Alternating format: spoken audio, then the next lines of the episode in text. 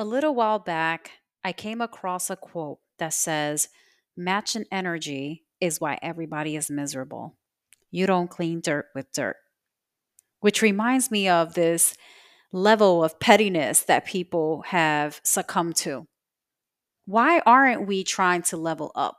Why aren't we trying to come from a place of love and not ego? This is what led me to the discovery of fear and trust. Fear being the ego and trust being love.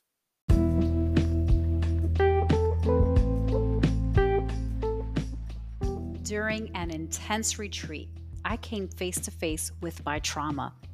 I realized that all of my life I had been operating from the ego, which you come to find out in the podcast that I believe ego is a fancy word for fear. I was tired of operating from this state of mind. I knew I had to change something in my life. And that's when I felt I had to share how I evolve daily by operating from a state of love and awareness instead of ego. Each episode will shine light on our romantic relationships, the ones with our families and friends, and most importantly, the one with self. My name is Lillian Hernandez, and I'm your host. I am a life and success coach, author, mother, and wife. I don't know it all, but all that I know, I love to share. Is this love or ego? Podcast starts now.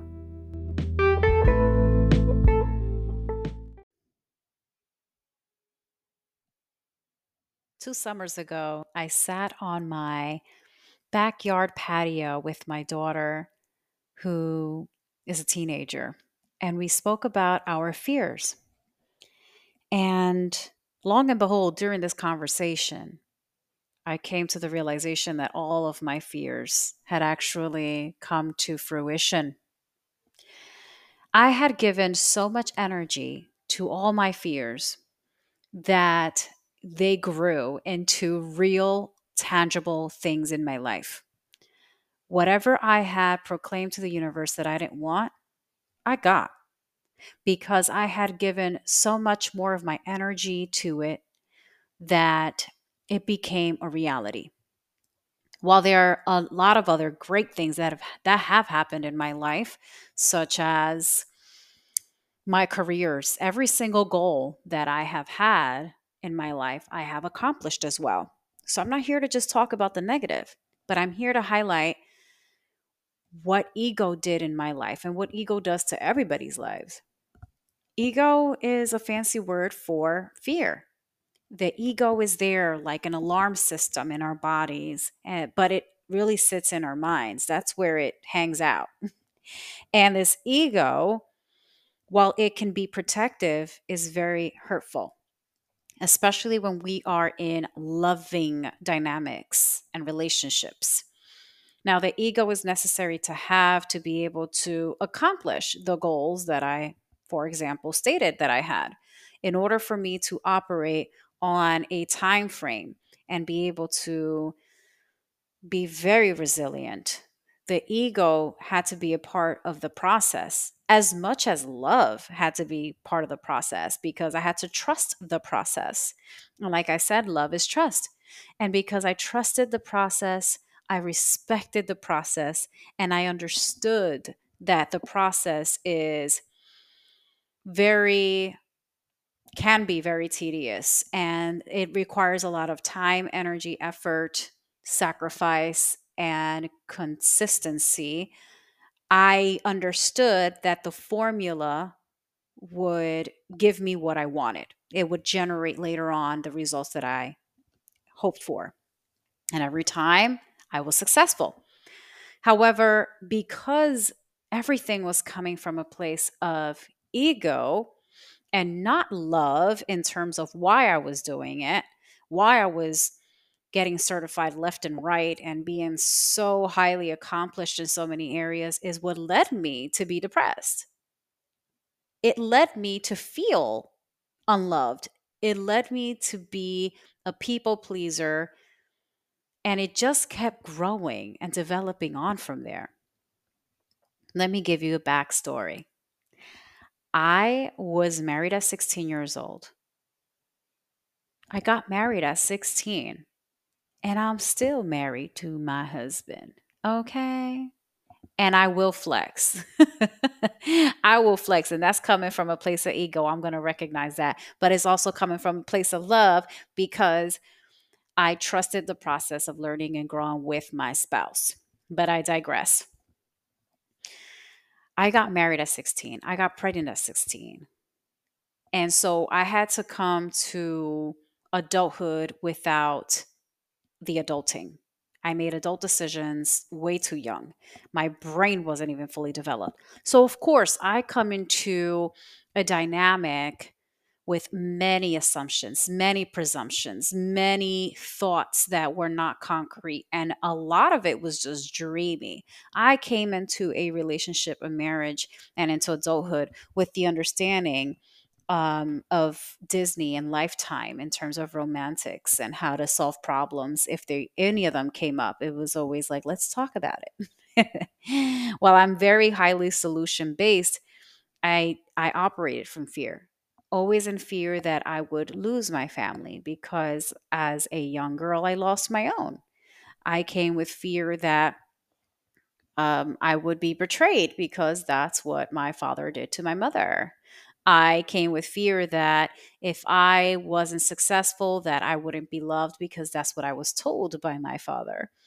So all these fears like really took a part of the foundation of my adulthood and so to prove to my father and prove to that ego, the mindset that told me that I wasn't enough, I took on all these challenges um, to prove that I was worthy, to prove that I was okay. This was the ego, right? This is the fear inside of my head that kept telling me you're not enough. And it wasn't me. You know, I just strongly believed that one of the people on this earth that was supposed to love me unconditionally was putting conditions and terms on who I would be as an adult and that I would never be loved or valued for who I am, but instead for what I did. And I went ahead and I got pregnant, but I still finished high school. I graduated high school, and my son, even though he was only six months old, he watched mommy get her diploma. And shortly after that, um, my husband and I bought a home. I felt, hey, you know, we should buy a home. Well, he's always been a very hardworking man and uh, very ambitious himself. It, it was easier for me to accomplish my goals because he was also goal oriented. So we really connected that way. and okay, here we go. I bought a home. Um, my side of the family, I was the first to do so then um, here we go let's have a ch- another child and let's own a business and it's like okay great let's keep going there there has to be more. Well go back to college lillian and accomplish those dreams that you had since you were 6 years old and keep proving your dad wrong. I did that i went back to school and i got my bachelor's and now my both of my children are in the public school system and i'm working full time it's like you would say girl relax you made it you're good okay you, you got the American dream. You have the house, the the white picket fence. Well, it was brown, but you know, got the idea. You got the detached garage, the dog. You have the two beautiful vehicles. You got vacations. You have a stocked fridge, bills paid. You got Christmas. You know, you you got birthdays. You have it all. I was like, wait, wait, I need more because I need to still prove my value. So let me go back to school and get my master's because of course you know being a teacher full-time teacher full-time mom and managing a business was not enough all of this was my ego all of this was fear of not loving or not being loved or valued for who I am. I kept attaching that noise that I would only be valued for what I did and not who I was. And this fear really played a part and a role in everything that I did. While I loved teaching and I loved being this English major and being in a classroom talking about literature and analyzing film and picking brains and seeing the light bulbs go off as some students finally were able to express themselves and articulate an opinion without being judged and without it having to be graded. It was an amazing experience, and I'm forever grateful for that experience. But the reasons why I became a teacher and I went into that field was not because I loved English. It wasn't because I loved education. It was because I had to prove to my father that even though I had gotten married young and that he had left us, that I was successful and I was fine. All the while, I was forgetting all about me and why I was doing what I was doing. I forgot all about loving myself and trusting that time would help me heal. And instead, I added more layers of stress to myself, which put me on autopilot. I mean, imagine I'm in my early 20s and two babies. I mean, they were so young, and a business, and a house, a family, a, a spouse to take care of, to nurture, and not addressing my own trauma. I mean, talk about fear. All of that really, really solidified how detrimental it can be when you give space and energy to something that doesn't belong to you. Of course, it's going to get heavy. It's not mine. I'm already carrying my own baggage, my own mistakes, my own lessons, my own less my own journey. It's my own experience and then here I have to carry someone else's or what they think of me no matter who they are. And so I had to do a lot of work, a lot of work. And I still continued on, even though I knew there was something off. I felt, well, this is life. Life sucks. life is unfair, and then you die. So look forward to the weekends, look forward to the evenings, look forward to vacations. Um, and that's it. That's like what everybody, you know, else is living. So you're not wrong if everybody else is doing it. And I continued on and still felt unsatisfied with the career choice, with my degree. And you know what? I'm working full time, but eh, you know what? Let, let me try college out and be an adjunct professor too. And let's get that going. And I just kept getting certifications after certification. I mean, talk about life coaching certification. I got my cosmetology license. I got my broker license. I got my um, Reiki mm, certification. I'm an ordained minister. I mean, the list goes on. And hey, listen, all of that came with a lot of skills that I learned that led me to the path now. So I don't regret any of it. I am grateful for the experience, but I'm also very aware of how I got here and why I got here. And it's imperative for me to reflect, as I hope that you all do as you're going through whatever journey you're on, if you're getting certified for something, if you are making any kind of decision that's going to impact your life, your money, your heart, your soul, your family, your sleep, your health, whatever is going to impact you, make sure you know why you're doing it. Don't lose sight of your purpose, of your why. Okay, make sure you understand your why because if your why is not coming from a place of love, then you're really going to experience a lot of hardship when you get what you're going after. Because if the climbing part is hard, in order for you to stay up there and maintain whatever it is that you have received is going to be just as hard or sometimes harder because maintaining maintenance is what really is key to success is not just achieving your goals, but is maintaining a level that keeps these goals fruitful.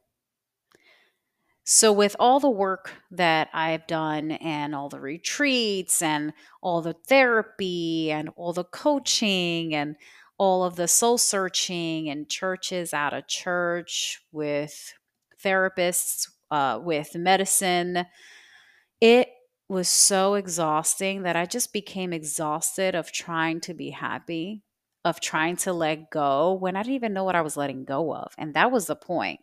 You know, I'm sure you've seen a lot of this on social media where people are trying to find out who they are and trying to discover their new selves. And a lot of it is not discovering your new self, but it's really taking off the layers that has been put upon you by society, by family and friends and education and, and entertainment and the social media world and religion and politics and all this division that's going on in the world impacts what we believe and what we think.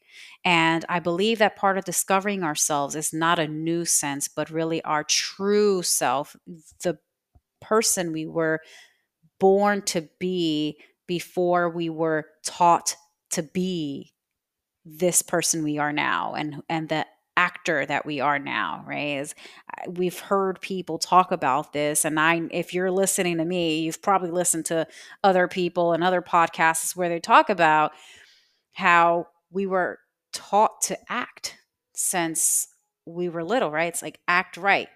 Don't act like that. I need you to act this way and you need to sit this way, you need to speak this way. When you see so and so, you better say hello this way. You're taught to act. And the moment that you are not acting, uh, you realize how unacceptable it could be to others, including those very close to you. And so I believe that a huge part of discovering yourself and discovering who you really are is a lot of unlearning and unconditioning of the mind, of the heart, the soul, the spirit, everything. And that's going to lead you to ask yourself if you truly love yourself. And in order for you to love yourself, it's really to know yourself. If you really know yourself, you can't lie to yourself. You won't be able to lie to anybody else either because we're all mirrors of one another. Every dynamic, every relationship, every conversation, we emulate one another, our energies. You ever notice how you stand in front of someone and their arms are crossed, and then suddenly you see your arms crossing too, and then you kind of realize, oh shoot, my arms are crossed. I'm gonna cross them. This is kind of weird. They think I'm copying them. Yeah, babe, you are. you are a mirror, even in a conversation, even if it's with a stranger, you are a mirror. And a lot of times we don't look into the mirror ourselves. We probably see the physical, but we don't look beyond that. We don't look into our own soul and find out how we are either hurting it or healing it. And this is what led me to the plant medicine ayahuasca, a very special, intense journey that I don't think everybody should go on. I'm going to preface this experience that I'm going to summarize by saying that I don't think that everybody is equipped to go on this kind of journey. Um, I know that personally, had it not been for my own uh, work that I had done previously or all of my life that led me to this experience, I would not have come out of it the way that I did. It is not something to be taken lightly. Ayahuasca is a plant medicine, a tea that you consume that um, it's a psychedelic, which takes you on a journey where um, everybody experiences something different. Some people uh, go with the intention of curing depression or anxiety or addictions, and many people come out successful, and others come out just as bad. And I believe that I owe a successful experience to my ability to meditate, to um, to understand breath work and Reiki, being a Reiki certified um, healer, I have certain practices and understandings of this technique, this uh, energetic and healing technique. That really helped me um, with my process. But what I got out of it ultimately was killing the ego, which was killing my fear. I was able to face, come face to face with my own trauma and why I was depressed for many years. There was a darkness that I would get into at some point depending on the triggers in my life that I it would be very hard to come out of. And um, before I had decided to go on the journey of ayahuasca, I had decided to no longer take any kinds of antidepressants. So I went on the journey to discover why I had ever experienced depression in my whole life and why anxiety had such a hold on me in the past. Um, even though I had learned many techniques, like I said, breath work, Reiki, and meditation, um, I still wanted to, I was seeking answers. And through my experience, they, they got answered. All the questions that I had and all the curiosities that led me to this path of healing and helping others heal, all those questions were answered. And I'm very thankful for the experience because it killed the fear that lived inside of me of looking at life in a negative light. And instead, I started to see and question everything, including and starting with myself. And I asked myself if I was coming from a place of love or ego. And if it was love, then I was coming from a place that I was happy with because I always want to exude love and light. I don't want to be portrayed as someone who's egotistical or anything like that because I know what a narcissist can look like. I know how that can be harmful to be around that energy. And it's harmful to me if I'm around that energy. So I never want that energy to come out from inside of me. And it's okay if I misunderstood. I don't mean that I want to be loved by everybody. I just want to feel that the energy I bring into every room uh, comes from love. And so after this experience, this ayahuasca experience, which once you take the medicine, you realize it's always within you because once you know something, you can't unknow it. But once you learn a technique, you can unlearn a technique and learn your own. So there, it's a little, um, I guess, a paradox, if you will. And so I had to unlearn to love myself with ego and I experienced several patterns, and um, I would say um, illusions and um, a lot of visuals that led me to the path of rebirth in a sense where now I get to choose who I want to be versus who I was taught to be and how I should act while I was growing up. And it's been quite a journey. I feel like I had to learn to walk again, how to talk again, how to be again, and understanding and trusting the universe and understanding and trusting myself and learning to love myself in this new light and not looking back into a past that no longer serves me. So that led me to a lot of reflection, a lot of, uh, which it's almost been two years. it's almost been two years since that experience. And um, I'm starting to feel a lot more comfortable coming forth with everything that I have learned because I've had some time to process and reflect. And it's important to have this discussion because I see that we're failing a lot in the world as a human um, body because we are focusing on egotistical reasons for our fights and not love. We're not loving others for who they are because we don't love who we are. And so we're projecting a lot of hate. We are projecting a lot of anger. We're projecting a lot of insecurity. And instead of uplifting each other, we're tearing each other down. And it's very disheartening. But I also believe that there's a lot of us out here that are still on a huge up leveling journey of healing, of wanting better, doing better, learning better, so that we can break these trauma bonds, these generational curses, and all this brokenness that exists around us while we heal what's inside of us. And I'm a huge advocate for family, for marriage, for bonds, for stability, tradition, while I'm also embracing new age and just beauty and acceptance and freedom and nature and flow.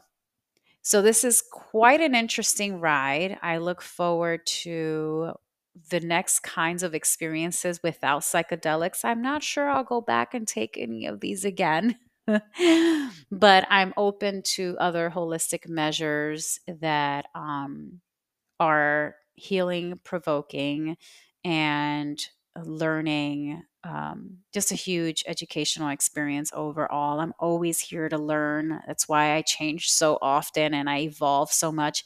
But I love sharing everything that I learn because you never know who needs to hear what you have to say. A lot of people have crossed my path in my life and have been huge messengers of the universe to me and have delivered messages that I needed to hear, not only wanted to hear. And so I hope that this podcast gives you some sort of medicine, gives you some sort of healing, some sort of insight, some sort of education, some some sort of pleasure. Um, I hope that it's entertaining, that it's educational, that it's loving, and that it brings to light anything that you have within so that you can address it and you can heal and move forward and move on. Because healing has been the tool for me to be grateful and be able to manifest the life that I know I love and deserve.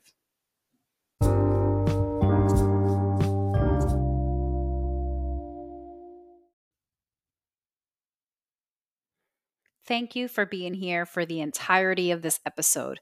If you're still here, you have either learned something or enjoyed the conversation. I hope it was both. And since you're still here, please rate and review this podcast so that others like yourself can discover this show, learn, and enjoy it too. The biggest compliment you can give someone is a five star rating. So don't be shy and help us grow.